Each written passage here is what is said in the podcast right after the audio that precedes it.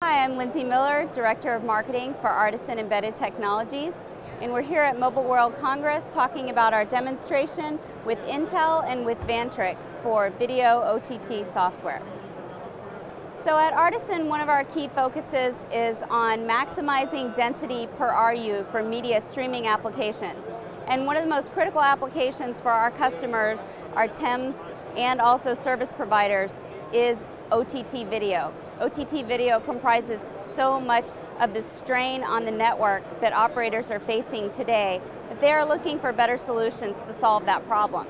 So what Artesyn has done is coupled the GPU accelerated technology from Intel with our own hardware design in this platform which maximizes density per RU. The way that we do that is we have 15 different slots inside of this box that each card has four GPU accelerated processors. And by doing that, we can maximize how much density can be delivered over the network and reduce costs for operators. Just to give you an example, a typical server can handle about six streams of H.264 AVC transcodes. So a typical 1U rack can only handle about six streams. But what this solution can deliver is over 600 streams of HD 1080p H.264 AVC transcodes in a small form factor. Inside our solution, we're partnered with Vantrix, um, who is a leading software provider in the video OTT space. And what they enable on our solution is the ability to handle both live linear and video on demand transcoding.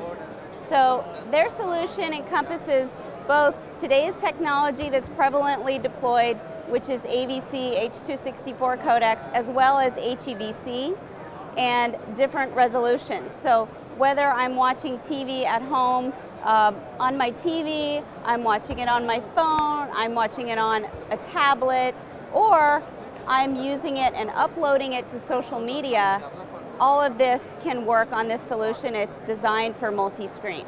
If I'm watching a video on my phone, I might get 480p resolution, whereas if I'm watching it on a higher resolution screen like a TV or on my laptop, I might get 1080p. So we have all different types of streams being processed concurrently here.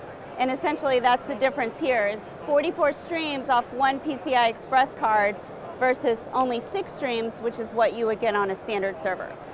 So what we're seeing here is the ability to determine what type of traffic we want to handle in this video processing system. So we can determine which types of codecs need to be supported, whether it's HEVC or AVC, and different types of resolutions that need to be supported depending upon what the network needs to deliver to the, to the consumer.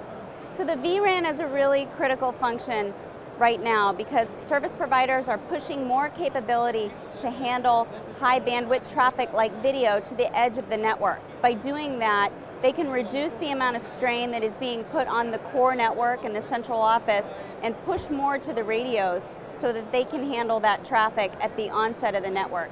So the vRAN is a really essential function. We're seeing our customers look for more and more capability to handle high resolution video and also video that is being streamed up and down by consumers over social media.